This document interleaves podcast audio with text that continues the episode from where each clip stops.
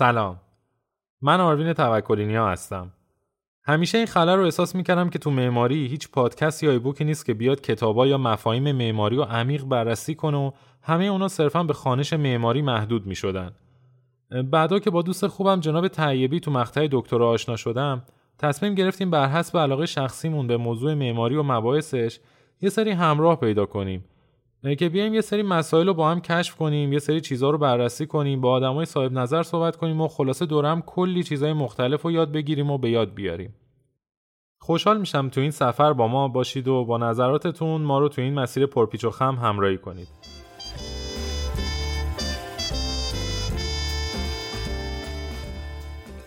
تو این اپیزود به همراه علی طیبی عزیز میزبان جناب دکتر نیک فطرت و کتابشون یعنی احساسی از تاریخ هستیم. که این کتاب رو به همراه جناب آقای نیما کیوانی ترجمه کردند.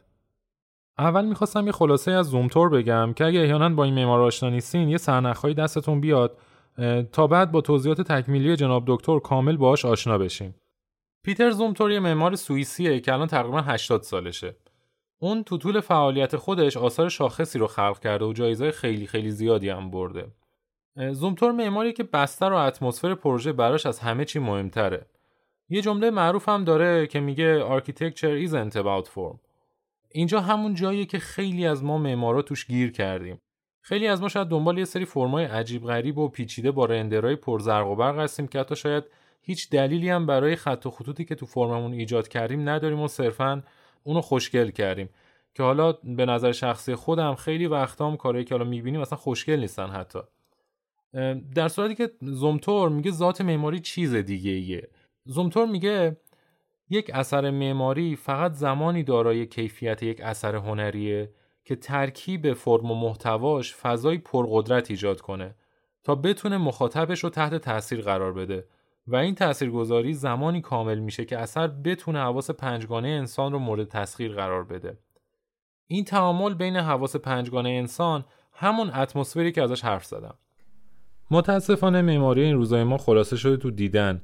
یعنی فقط این چشما هستن که معیاری برای سنجش و خوب بودن و بد بودن یه بنا شدن در حالی که اصلا از نظر زومتور تجربه کردن یه بنا به معنای لمس کردن، دیدن، شنیدن و حتی بو کردن اون بناست.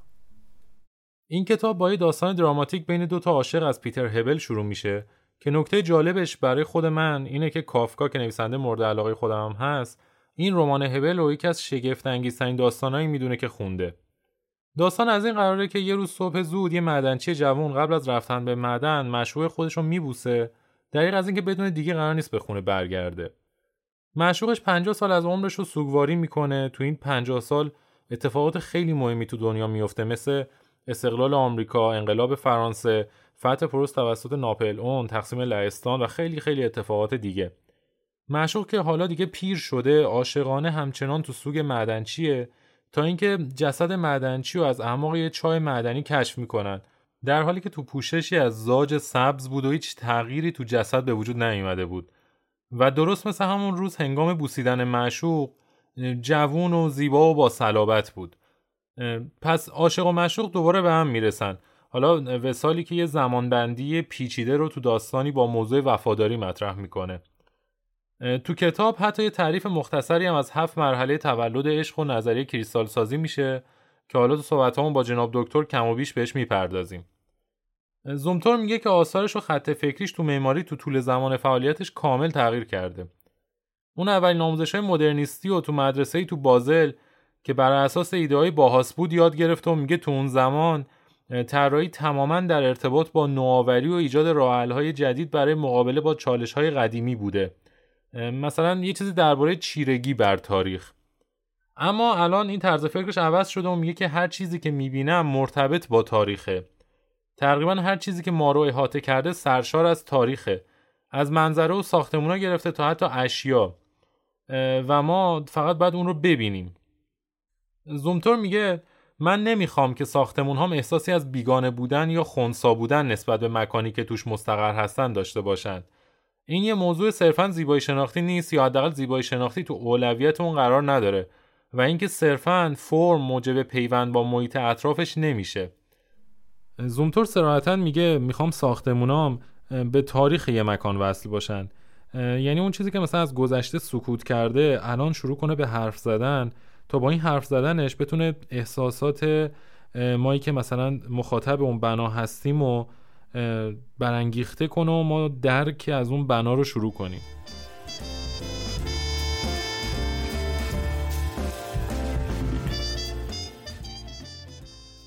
پس به طور کل زومتور اگه با دو کلمه بخوایم بشناسیم قطعا اون دو کلمه تاریخ و اتمسفره. خب حالا که یکم راجع به زومتور تفکری صحبت کردیم بهتر برگردیم به کتاب. اصلی ترین اثری که تو کتاب در موردش صحبت شده معدن روی آلمانا یووه هست که این داستان رمانتیک اول کتاب هم انگار دلالت به این موضوع داره و انگار درست مثل اون داستان این موزه هم یک جسم باقی مونده از همون معدن زنده است معدن روی نروژ تو دوران اوج بهره برداری خودش توی یه حادثه انفجار تو حفاری و کشته تعداد زیادی از معدنچیا رونق خودش رو از دست داد. دولت نروژ برای زنده نگه داشتن یاد این معدنچیا اقدام به تأسیس یه موزه تو اون مکان کرد و خب چه کسی بهتر از پیتر زومتور کسی که تو کاراش میشه فرهنگ، تاریخ، توجه به مکان، توجه به زمینه و حداقل مداخله به لحاظ بصری و اکولوژیکی رو دید. همونطور که گفتم زومتور معتقده که زیبایی فرایند درونیه و باید با تمام حواس اون رو تجربه کرد. زومتور ساختمان خودش رو به عنوان یه بنای یادبود از کارگرایی که اونجا کار می‌کردن یاد می‌کنه و در واقع هدفش اینه که برای گردشگرا لحظات مکسی رو ایجاد کنه که اونا رو با تاریخ و گذشته سایت پیوند بده. تو این مجموعه زومتور هر کاربری رو توی بلوک جداگونه برای به حداقل رسوندن مداخله بصری قرار داده و اونو یه ساختمون یک پارچه ندیده بلکه به چند بنای مجزایی در ارتباط با هم تقسیم کرده و دقیقا اونا رو در مسیر حرکت کارگرا قرار داده تا بازدید کننده ها هم دقیقا از همون مسیر حرکت کنن و یه حس همزاد پنداری با اون کارگرا داشته باشن. زومتور برای ایجاد حس کار تو معدن یه نورپردازی جالبی هم برای فضای داخلی انجام داده و با استفاده از یه سری شکاف های پنهان تو سقف یه سری باریکه نور رو به داخل هدایت کرده که اشیای داخل موزه با همون نور خورشیدی که به صورت نوار باریکی از بالا به اونا می‌خوره نمایان میشن. و این دقیقا همون نوریه که قبلا روی این اسباب ساده معدنچیا میافتاد. کافیه شما همین یه مورد رو با بقیه موزهایی که سراغ دارین مقایسه کنید که ببینید چطوری زومتور اون اتمسفر رو تو فضای موزه ایجاد می‌کنه. و انگار شما واقعا تو دل یه معدن دارین به وسایل نگاه می‌کنید. در واقع تضاد بین کف سفید و دیوارهای سیاه یا تضاد شدیدتری که بین نور و تاریکی داخل و بیرون فضا هست حاکی از اون حسیه که کارگرا داشتن و تو اون تاریکی مطلق معادن کار می‌کردن و اوج اون سختی کار اونا رو به نمایش می‌ذاره.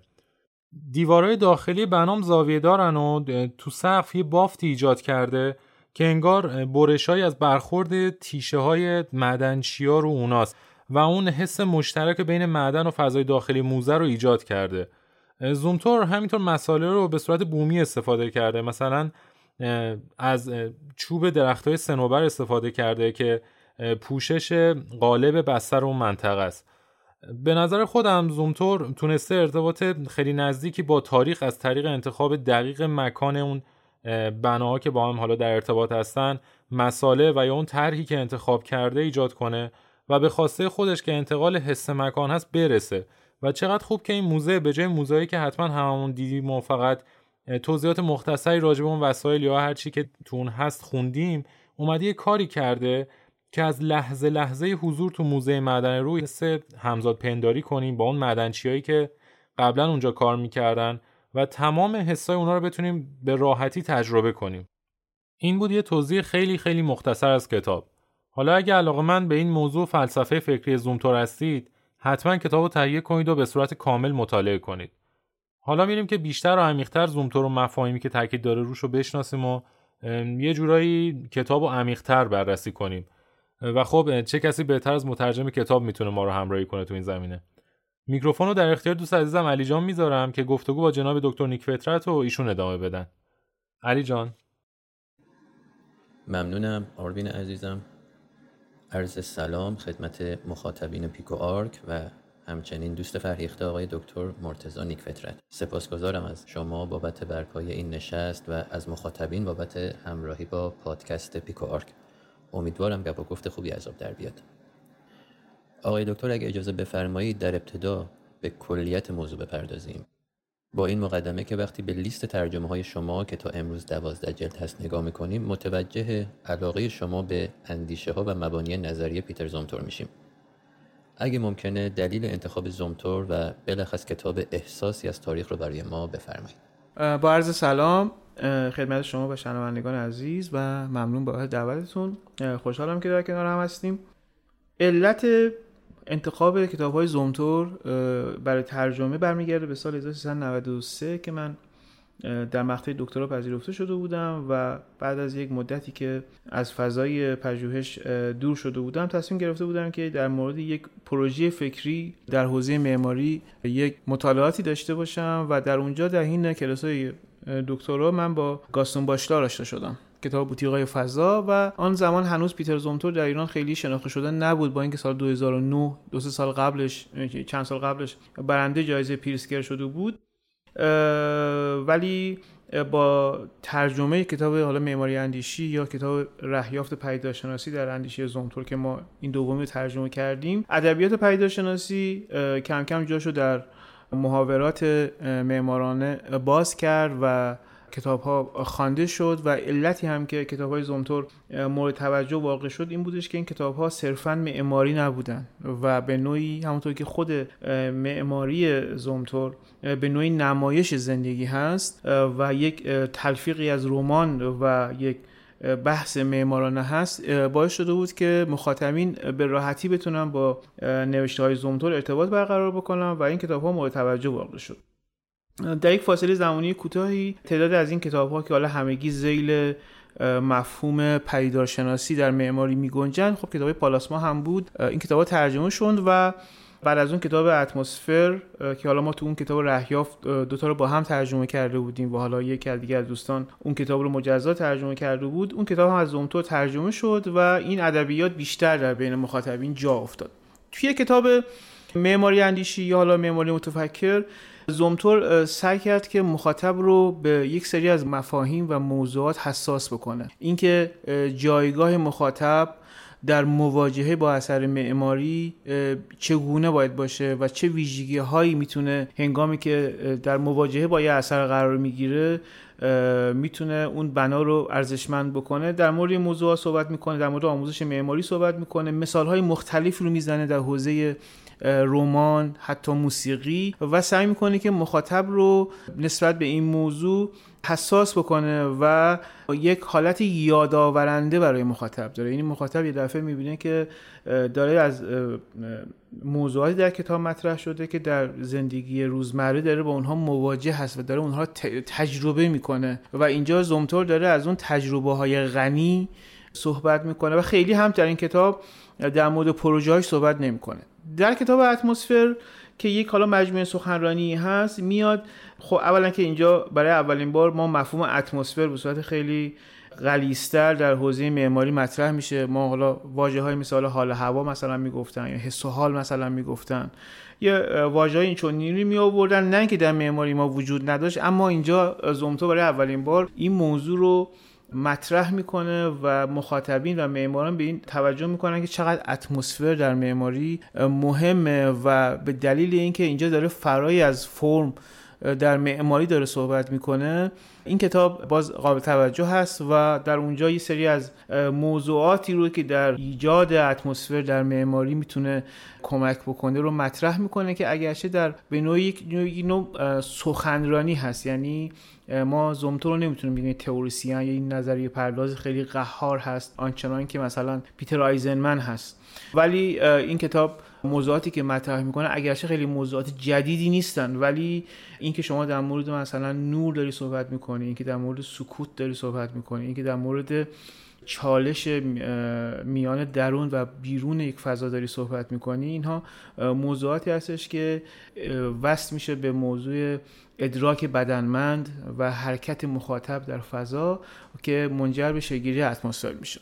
بعد از اون کتاب احساسی از تاریخ که اون هم بازی مصاحبه هست با ماری لندینگ استاد تاریخ معماری که این کتاب دیگه به طور مستقیم میاد در مورد بعضی از پروژه هاش صحبت می‌کنه. و اینجا کسی که این کتاب رو می‌خونه وقتی اون دو تا کتاب قبلی رو خونده باشه می‌بینه که زومتور با یک کیفیت بالاتری داره در مورد یک موضوعاتی رو داره مطرح می‌کنه که اونها به طور مستقیم در طراحی پروژه هاش نقش ایفا می‌کنن و دلالت هایی رو میاره و این دلالت ها در حوزه حتی رمان موضوعی که در مورد حالا کریستال سازی صحبت می‌کنه در مورد رمان یوهان پیتر هبل صحبت می‌کنه و پروژه اون مجموعه ساختمون های موزه معدن روی هست که آخرین پروژه زومتور هست. به دلیل اینکه مصاحبه کننده هم توانایی بسیار زیادی داشته تونسته که دیتا های خیلی خوبی رو از پیتر زومتور بگیره.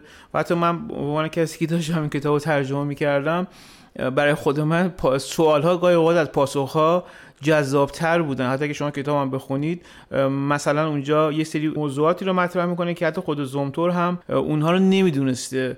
و اون ارجاعاتی که داده میشه برای خود اون هم جالب بوده. و این باز هم یک موضوعی رو باز می‌کنه تحت عنوان خانش معماری که ما در هیته خانش معماری کسی که می‌خواد یک معماری یک اثر رو مورد خانش قرار بده لزوما قرار نیست هر آن چیزی که در سپهر ذهنی اون معمار هست رو خانش بکنه و می‌تونه موارد و دلالت هایی رو بیاره که از اون زاویه می‌تونه اون اثر رو مورد خانش قرار بده و یک زوایای بازتری رو از این پروژه باز بکنه. بنابراین این کتاب از این حیث های اهمیت هست و خوشبختانه مورد استقبال هم واقع شد و مخاطبان خیلی زیادی داشت. من خودم این کتاب رو بعضی که ترجمه کردم و دیدم که مورد استقبال واقع شد و بازخورده خیلی خوبی گرفتم. دوباره کتاب رو یک بار دیگه ترجمهش رو بازخوانی کردم و دوی چاپ سوم به بعد دیگه کتاب عملا ادیت دیگه از این کتاب رو ما با همکاری انتشارات فکرونو تونستیم چاپش بکنیم و یکی از کتابایی هستش که من بسیار دوستش دارم و توش یک سری موضوعاتی رو مطرح می‌کنه که هر کی این کتاب می‌خونه جالبه که دقیقا علیرغم اینکه اون موضوعات در کتاب بولت نشدن ولی به محض این کتاب خونده میشه اون 5 تا جمله که توی کتاب خیلی مهمه همه اون موضوعات درک می‌کنن و مخاطب رو به تفکر وامی داره که می‌تونیم به معماری از یک زاویه دیگه ای بهش نگاه بکنیم و خودمون رو از این هیجانات صرفا فرمگرایانه که در معماری ما هم حاکم هست کنار بذاریم و یک سویه های دیگه رو در معماری مد نظر قرار بدیم.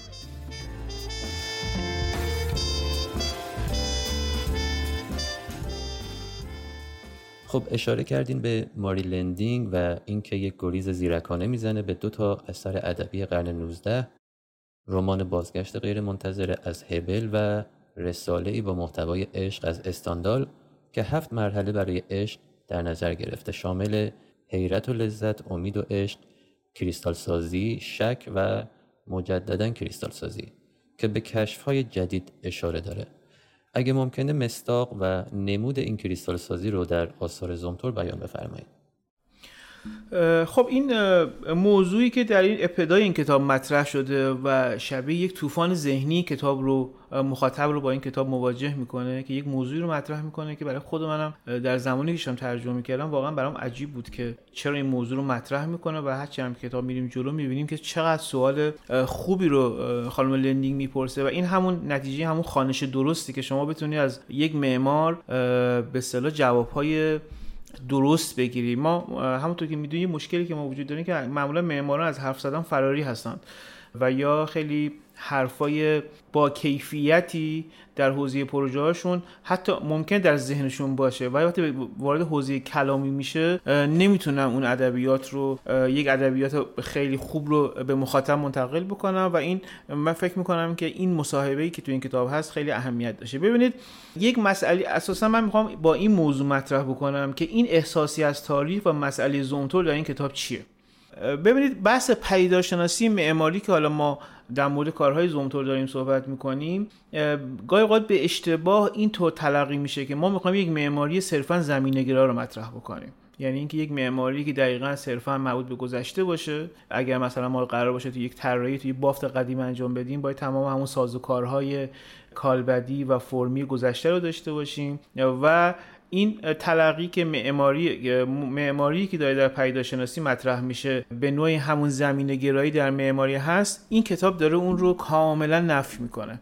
و اینجا موضوعی رو که مطرح می‌کنه که حالا چون من نمی‌خوام خیلی موضوع رو بازش بکنم پالاسما اینجا از معماری موقعیتی استفاده می‌کنه. یعنی به جای اینکه بیاد از کلمه حالا بحث زمینه گرایی یا منطقی گرایی صحبت بکنه از معماری موقعیتی صحبت می‌کنه. یعنی موقعیت هایی که اون سایت و اون پروژه در دل خودش داره. یعنی اون کیفیاتی که اون سایت داره و اون تاریخی که مربوط به اون سایت هست و صرفا نه اون کالبدی که شاخص شده و حادث شده بر اون پروژه در مورد اون صحبت نمی‌کنه. یه دفعه و اینجا میاد این مسئله رو پیدا مطرح می‌کنه که مسئله معماری در مواجهه با تاریخ یک سایت به چه صورتی هست. و برای اینکه این رو به این صورت معنی نکنه که هر چیزی که تاریخی باشه یا هر چیزی که مربوط به گذشته باشه یه چیز بنجل یا از کار افتاده است و اون ماشین زمان رو در خودش نداره. میاد این مثال رو می‌زنه مبنی بر اینکه یک معدن متروکه نمکی هست در یک جایی در اروپا که خب دیگه اون معدن به دلیل اینکه حالا خیلی قابل استفاده نیست. دیگه ازش استفاده نمی‌کنم و به حال اونجا اون کانی های نمک رو داره ولی اونقدر نیستش که بخاطر ازش استفاده بکنم.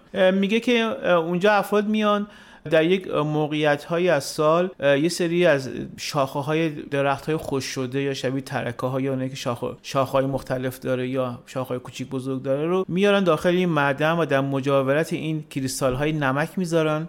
و بعد از یک مدتی که میگذره این کریستال ها به این شاخه های مرده و این شاخه هایی که خوش شدن میچسبه که حتی خود کتاب هم حالا من اون تصویرش رو به صلاح گذاشته بودم یک به صلاح شبیه یک شاخه از کریستال های نمک به وجود میاره که بسیار بسیار زیبا و حیرت انگیزه و این مواجهه با این شاخه هایی که مرده بودن. یعنی دو چیز اینجا لپ مطلب اینه که دو چیزی که دیگه از بین رفته بودن. شاخه های خوش شده و اون کانی های نمکی اون کریستال های نمکی که دیگه قابل استفاده نبودن در کنار هم قرار می‌گیرن و این ابژه به اصطلاح زیبا رو خلق می‌کنن و میگن که حالا اینو اون افراد میدن به کسی که حالا دوستش دارن یا به عشقشون یا حالا به کسی که بهش علاقمند هستن این رو هدیه می‌کنن. یعنی اینجا داره این نظریه کلیسارسازی که حالا از خود اون کتاب استاندال گرفته شده. والا اون خودش یه سری مفاهیم خیلی زیادتر از این داره که حالا میگم این باز یه نقدی هم هست که ما معمولا معمارا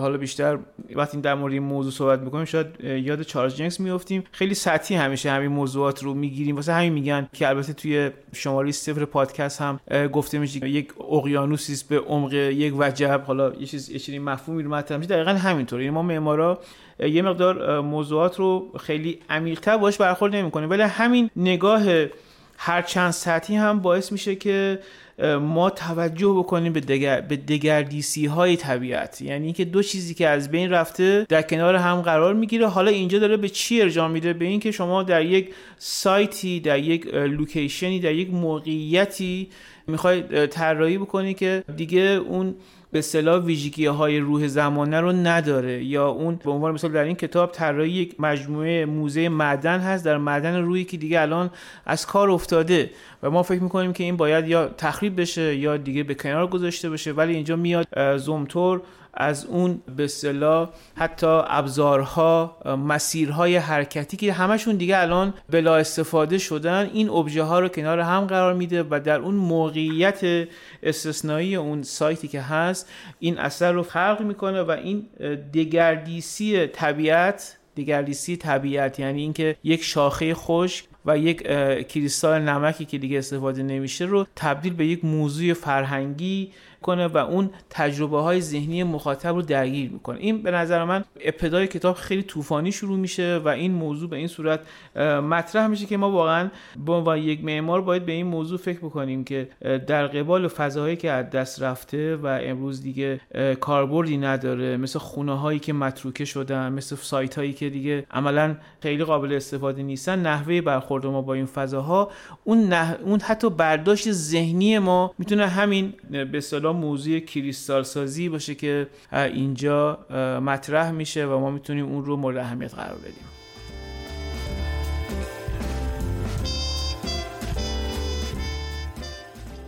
و اما رمان پیتر هبل که اشاراتی به مرگ ناگهانی گذر زمان و بازگشت مجدد معشوق داره که به تعبیر ماری لندینگ نشانه دو لحظه معاصره که تابع یک زمان خطی نیستند. این برداشت از لحظه و زمان در طراحی موزه روی چه تأثیری داشت؟ خب مطرح کردن این رمان پیتر هبل هم از همون ادامه همون طوفان ذهنی ابتدای کتاب هست که واقعا مخاطب رو مجذوب کتاب می‌کنه رمان به این صورت هستش که داره در مورد یک جوان معدنچی صحبت می‌کنه که صبح از خونه همسرش جدا میشه و وارد معدن میشه. معدن دچار مشکل میشه دچار ریزش میشه و این جوان مدنچی در معدن گیر می‌کنه و جنازه این مدنچیه پیدا نمیشه. چون بخاطر اینکه کلا معدن ریزش کامل می‌کنه و قابل دسترسی نیست. خب به حال این یک تا اینجا که یک حالت خیلی تراژیک پیدا می‌کنه موضوع. بعد در ادامه میگه که 50 سال از این موضوع میگذره. بعد از 50 سال که می‌خوان معدن رو گسترش بدن توی شهر میپیشه که یک جنازه سالم یک شخص در معدن پیدا شده که این به گوش حالا همسر یا معشوقش می‌رسه. و ظاهرا مثل که در کنار اون کانی ها و اون معادن نمکی که بود حالا موادی که عالی که اونجا وجود داشت این جنازه متلاشی نمیشه و سالم باقی میمونه.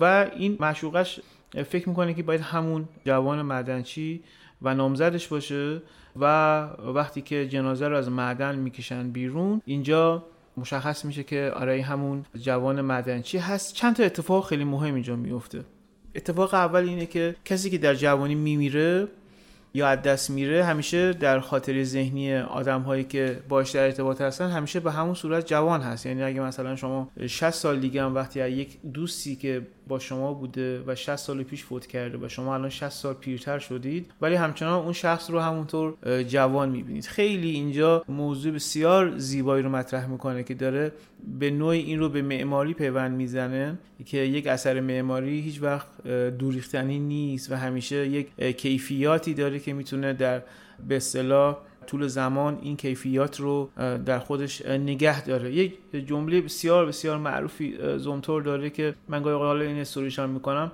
می‌بینن که خیلی از دوستان این جمله براشون تو ذهنشون رفته که میگه معمولی بسازید خودش به یک چیز ویژه تبدیل خواهد شد. یعنی که معماری در گذر زمان ارزش و اون پتانسیل های درونی خودش رو نشون میده.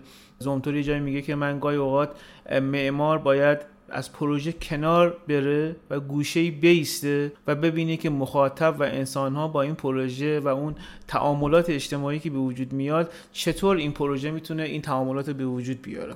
این موضوع از این زاویه مطرح میشه و نکته بعدی که هست این کیفیت مواجه هست یعنی ما اساسا در پیدارشناسی معماری و آنچه که زومتور داره صحبت می‌کنه و در آثارش داره می‌بینه مثل اون به اصطلاح مرکز آبدرمانی والس داره می‌بینیم در اون کلیسای به مقدس می‌بینیم یا در اون موزه کلمبا می‌بینیم و خیلی های دیگه و خیلی موضوعات دیگه آن چیزی که ارزش پیدا می‌کنه کیفیت مواجهه هست. یعنی اون مواجهه‌ای که شخص در لحظه از زمان دچار شوک بشه. این آن چیزی است که زومتور و در پیداشناسی معماری ما دنبالش هستیم. یعنی که ما یک معنایی رو در هنگام مواجهه یک اثر عکس بکنیم که این معنا در ذهن مخاطب بمونه و تاثیرگذار باشه. این داستان از این زاویه اهمیت پیدا می‌کنه که داره میگه که با اینکه اون معشوقش الان 50 سال پیر شده ولی اون شخصی که از بین رفته و و مرده و الان بعد 50 سال همچنان این جنازش همون چهره ج... همون جوانی هستش که 50 سال پیش زندگی می‌کرده و می‌خواد این رو در معماری همونطور که گفتم به این موضوع ربطش بده که ما در یک اثر معماری هم هرچند اگر دچار گذر زمان هم بشه اما می‌تونه کیفیات مواجهه بسیار ارزشمندی داشته باشه. پالاسمان میگه که این سوال رو توی کتابش مطرح می‌کنه که چطور ما وقتی وارد یک کافه قدیمی یا یک بنای قدیمی میشیم سریعا تحت تاثیر قرار می‌گیریم. ولی ممکنه در یک بنای مدرن در یک فسفود در یک فضای امروزی وقتی میریم اون فضا ما رو برانگیخته نمی‌کنه. دقیقا اینجا باز این موضوع مطرح هست که بحث زمان هست. که زمان در به دلیل اینکه موضوع پیدارشناسی داره در یک موضوع کیفی هست دیگه. یعنی یکی از مناقشات خیلی مهمی که حالا افرادی که مخالف این حوزه هستن اینه که خب این کیفی بودن ابعاد اندازه نداره. یعنی ما در پیداشناسی نمی‌تونیم یک متد طراحی بکنیم چون اساسا پیداشناسی یک فرایند توصیفیه. یعنی مبتنی بر تجربه مکان هست. اینجا این موضوع کیفی باعث میشه که حتی زمان هم یک دقیقه 60 ثانیه نباشه. گاهی اوقات میگن مثلا که یک نفر ممکنه بر اثر یک حادثه ای در یک مدت بسیار کوتاهی سالها قیافش پیرتر نشون بده. این کش آمدن زمان این که شما گاهی اوقات در یک مواجهه با یک اثر معماری ممکنه که یک ثانیه بشه اما دقایق خیلی زیادی ذهن شما درگیر بکنه. حالا این تحت تاثیر حالا اندیشه های هنری برکسون هستش که در مورد حالا دیرند صحبت می‌کنه یا اون زمانی که تابع یک زمان خطی نیست که حالا در اندیشه های استیون هال از اون در کتاب پارالاکس هم صحبت می‌کنه که حالا اگر شد در برنامه بعدی در مورد صحبت می‌کنیم. بر حال این مواجهه یک معشوقه پیر با به اصطلاح عشقش که الان 50 سال فوت کرده ولی همچنان جوان مونده. و بعد توی این کتاب جالبه که میگه که در این 50 سال برای اینکه بتونه اون غلظت موضوع رو بیشتر نشون بده میگه در این 50 سال نمی‌دونم جنگ هفت سالی در پرتغال بوده نمی‌دونم امپراتور اول فرانسه اول در گذشته نمی‌دونم فرقه یسوعیا منحل شده ملک تر ماریا ترزا در گذشته و همینطور نمی‌دونم ناپل اون پروس رو فتح می‌کنه و می‌خواد اون اهمیت موضوع رو نشون بده که چقدر این 50 سال به صلاح زمان مهمی هست و این موضوع رو و با این دوتا مسئله کلیسارسازی و این داستان این جوان مدنچی تازه کتاب شروع میشه و این خانم لندینگ با مطرح کردن این دو کتاب میشه فهمید که چقدر خوب آثار زومتو رو درک کرده به خصوص در مورد موزه معدن روی که دقیقا همین اتفاق افتاده دیگه. یعنی در یک معدن متروکی زومتور میاد شروع می‌کنه به طراحی یک سری کوشک های بسیار بسیار ساده با داربست هایی که انگار همون داربست های داخل معادن هستن و یک سری box هایی که این box ها به اون به اصطلاح قلاب شدن به اون محوطه به اون فضای کوهستان جنگلی که وجود داره. اصلا ما بهش میگیم anchoring یا قلاب شدن. یک مکعبایی هستش که شخص میره داخل اون ساختمون ها و از یک ویو ها و یک سری پنجره های بسیار ساده ای که قاب بندی شده می‌تونه فضای اطراف رو در زوایای مختلف ببینه.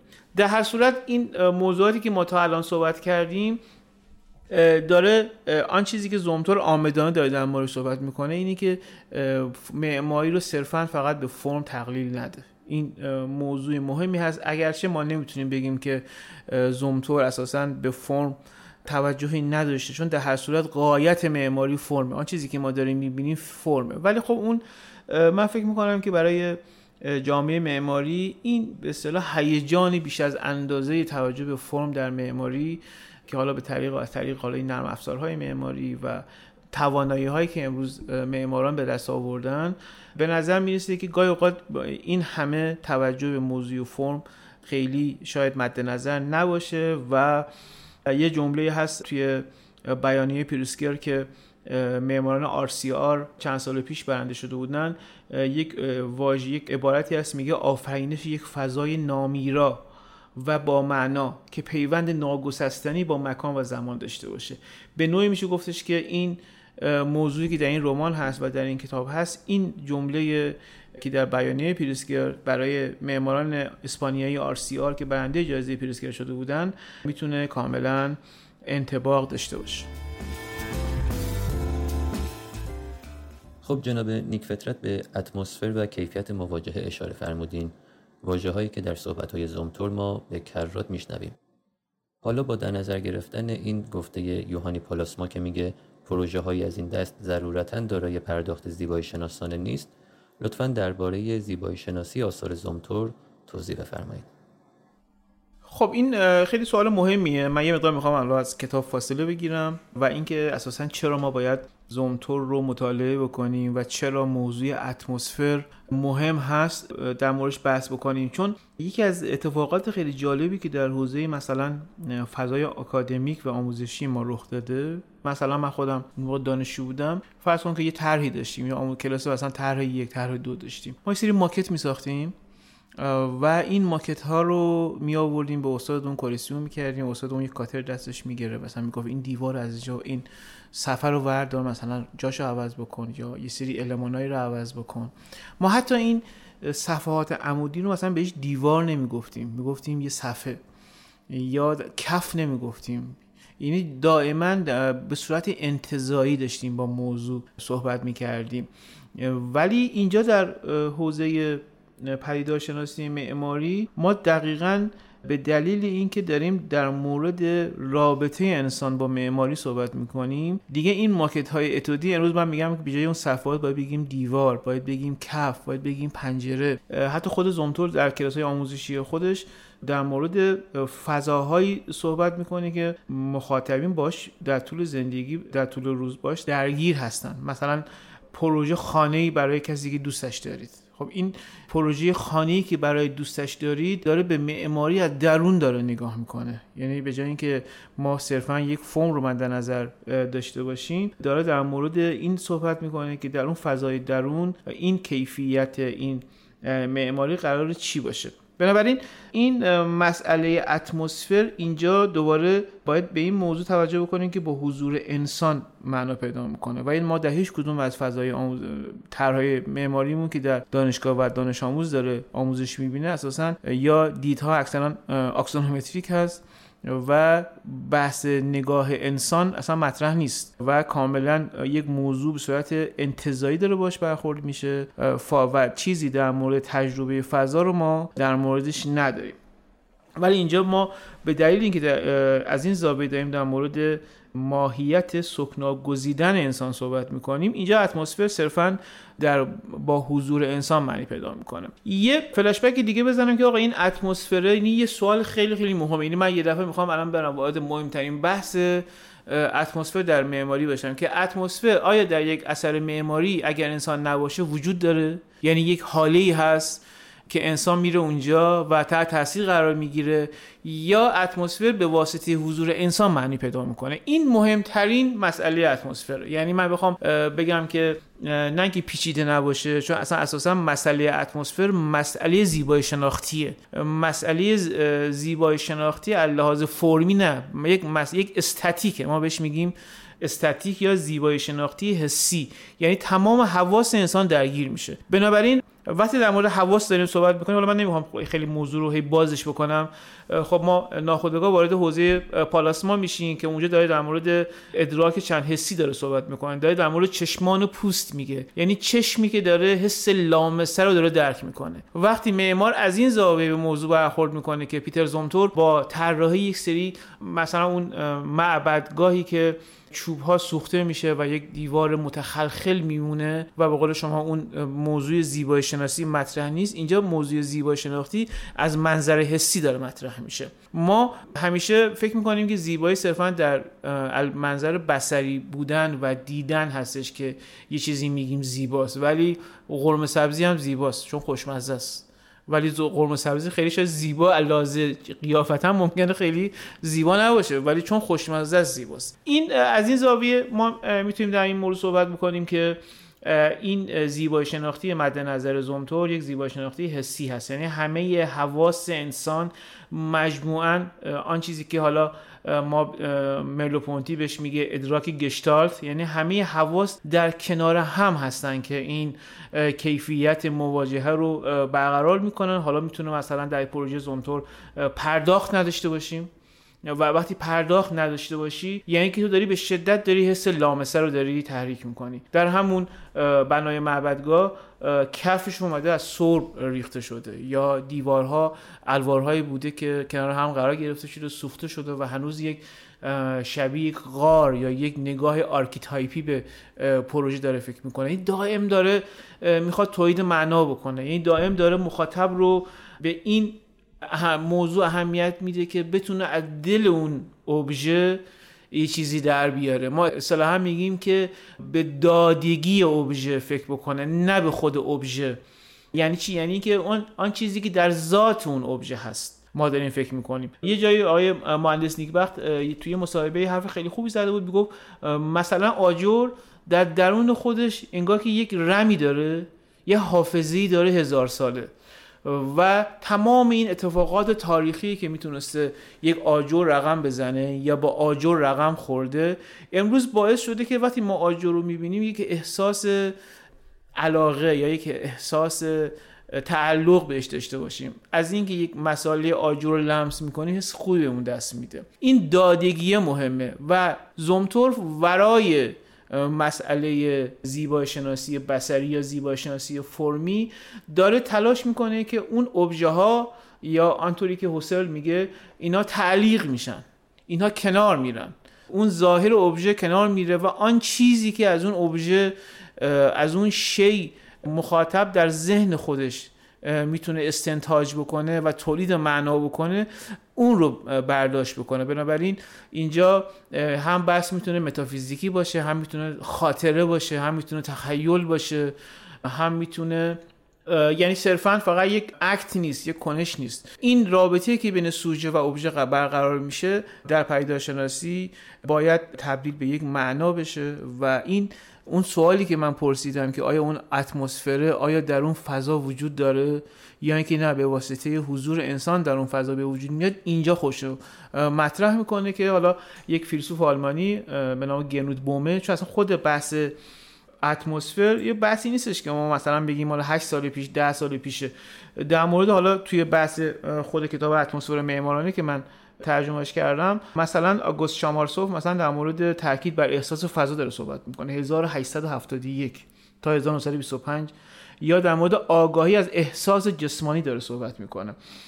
توی این کتاب هم این بحث اتمسفر خیلی مهمه. یعنی وقتی انسان وارد فضا میشه این حضور فیزیکی آگاهانه انسان در فضا و اون مواجههی که با اون ابژه معماری پیدا می‌کنه اینها در کنار هم اون اتمسفر رو به وجود میارن. در غیر این صورت اینکه بگیم خود اون اثر صرفا یک اتمسفر داره مثل آن چیزی که کریستیان نوربرگ شورز تحت عنوان روح مکان داره نام می‌بره اینجا در موضوعی که گنود بومه به عنوان کسی که موضوع اتمسفر رو پیتر زومتور و پالاسون و دیگران از اون اخذ کردن میگن نه نمی‌تونیم بگیم که بدون حضور فیزیکی آگاهانه انسان اصلا بدون حضور انسان در اون فضا اتمسفر با اون تمام با اون معنایی که ما در معماری مد نظرمون هست اونجا اون یه حالی است که وجود داره ما وقتی وارد بشیم تحت تاثیر قرار بگیره.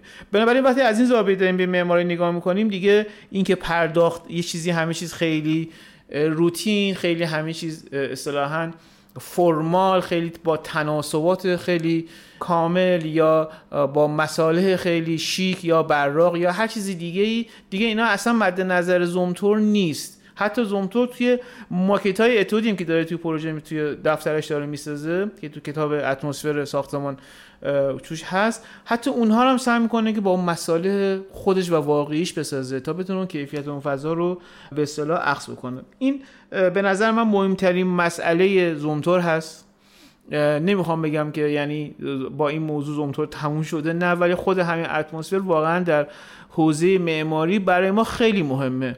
که من به عنوان مخاطب من به عنوان یک طراح مخاطب نه به عنوان یک طراح وقتی می‌خوام برای کارفرمای خودم یک اثری رو خلق بکنم اون اثر باید ویژه همون کارفرما بشه. ما خب خیلی اکثریت ما به هایی که طراحی می‌کنیم مثلا کارفرمایی وجود نداره دیگه. آپارتمان داریم برای کارفرمایی داریم می‌سازیم و نمی‌دونیم که توش زندگی می‌کنه. ولی وقتی این ارتباط بین معمار و کسی که قرار از اون فضا استفاده بکنه وجود داشته باشه قطعا اون اتمسفر مثلا آن چیزی که زومتور بهش میگه ریچ اتمسفر یک اتمسفر غنی به وجود میاد.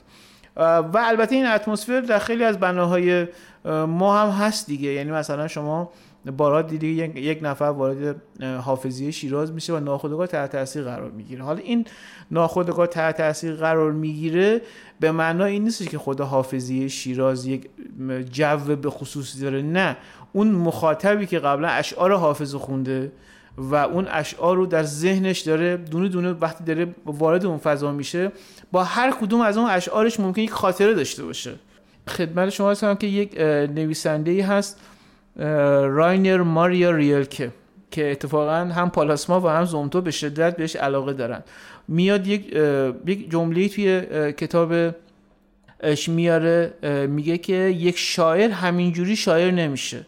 یک شاعر باید شکست عشقی بخوره خب پدرش بمیره نمی‌دونم مسافرت بره سالها بگذره مهمترین اعضای خانوادهش رو از دست بده و کلی اتفاقات مهم رو تجربه بکنه.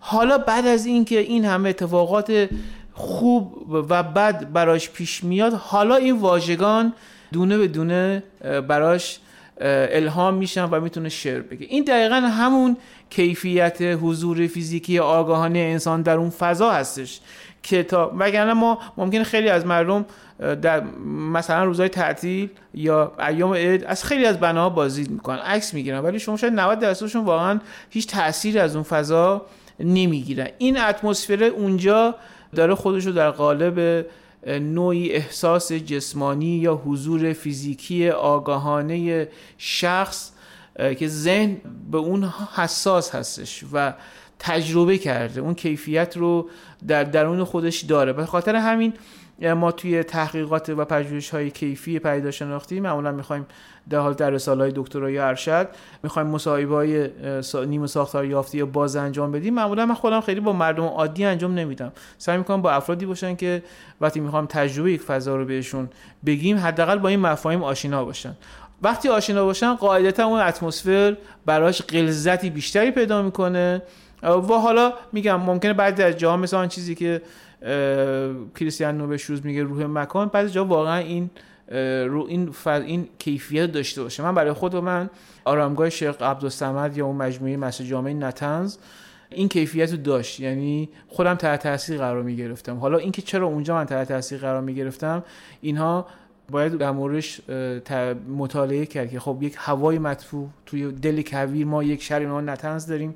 که یک فضای ییلاقی داره طبیعت اطرافش هست یه معماری خوب هست تناسبات خوب هست و من با یک معمار چون از این موضوعات با این موضوعات آشنا هستم وقتی وارد این فضا میشم تحت تاثیر این فضا قرار می‌گیرم. یعنی همه این موارد زیل خود مفهوم اتمسفر میگنجه که حتی جالب فرانک لوید رایتی که ما بهش میگیم معماری ارگانیک اساسا این ارگانیک بودن یا حالا ما به نوع دیگه بگیم تکتونیک بودن اینجا خودش هم در مورد موضوع اتمسفر بهش اشاره می‌کنه. یعنی اینکه باید که اون اثر علاوه اتمسفریک مخاطب و تحت تاثیر قرار بده. و اونجا میگه که از ما اساسا وقتی در مورد معماری تکتونیک صحبت می‌کنیم یعنی یه معماری که همه چیزش به هم جوره.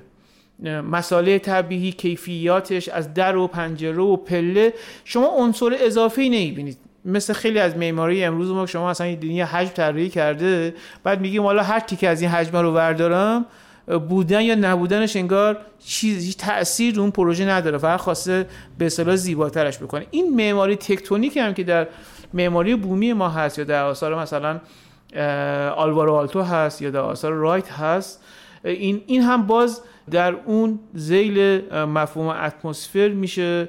به اصطلاح مفاهیمی رو استخراج کرد. بنابراین این موضوع اتمسفر صرفا ما نمی‌تونیم بگیم که یک معنای فقط صرفا حس و حال داره. اتمسفر یک مسئله زیبای شناختی هست که باید که از از قرن 18 هم در مورد صحبت شده بعد تبدیل به یک مفهوم استاتیکی شده یعنی زیبای شناختی حسی شده مرزبندی شده با با زیبای شناختی که صرفا از منظر فرم باشه. و امروز در معماری ما می‌بینیم که در حتی معماران ما هم امروز خیلی براشون دیدهای انسانی در فضا مهمه. امروز خیلی از عکاسان عکاسای معماری و شما می‌بینید. شاید مثلا در گذشته بیشتر اکسونومتریک فضا مهم بوده یعنی اینکه دید پرنده داشته باشه. ولی امروز ما می‌بینیم که خیلی براشون مهمه که این فرم ها این قاب ها قاب هایی که از دل یه راهرو میاد به یک درخت می‌رسه مثلا. این حتی به نظر من این خالی کردن فضاها در دل ساختمان ها که امروز خیلی هم در میان معماران باب شده و یک امر بسیار می‌تونه منحصر به فرد و خوبی باشه داره تلاش می‌کنه که این سکانس های فضایی این سکانس هایی که یک شخص در اون بنا داره تجربه می‌کنه هر کدوم از این سکانس ها یک کیفیت اتمسفری خاص رو بتونن برای مخاطبش خلق بکنن.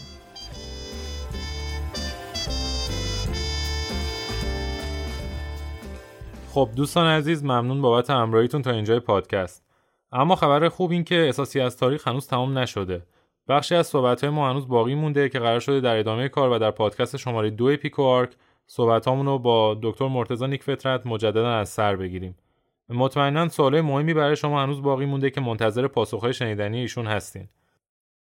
اگر سوالی هم براتون باقی مونده تو ذهنتون یا می‌خواین راجبش بیشتر بدونید می‌تونید از طریق page اینستاگراممون به آدرس پیکو underline آرک با ما در میون بذارید تا ما حتما با جناب دکتر مطرح کنیم و در اسرع وقت به سوالاتتون پاسخ بدیم. ممنون از اینکه ما رو همراهی کردید و ما سعی می‌کنیم که چهارشنبه هر هفته یک قسمت از پادکست رو در اختیارتون بذاریم. ممنون و فعلا خدافظ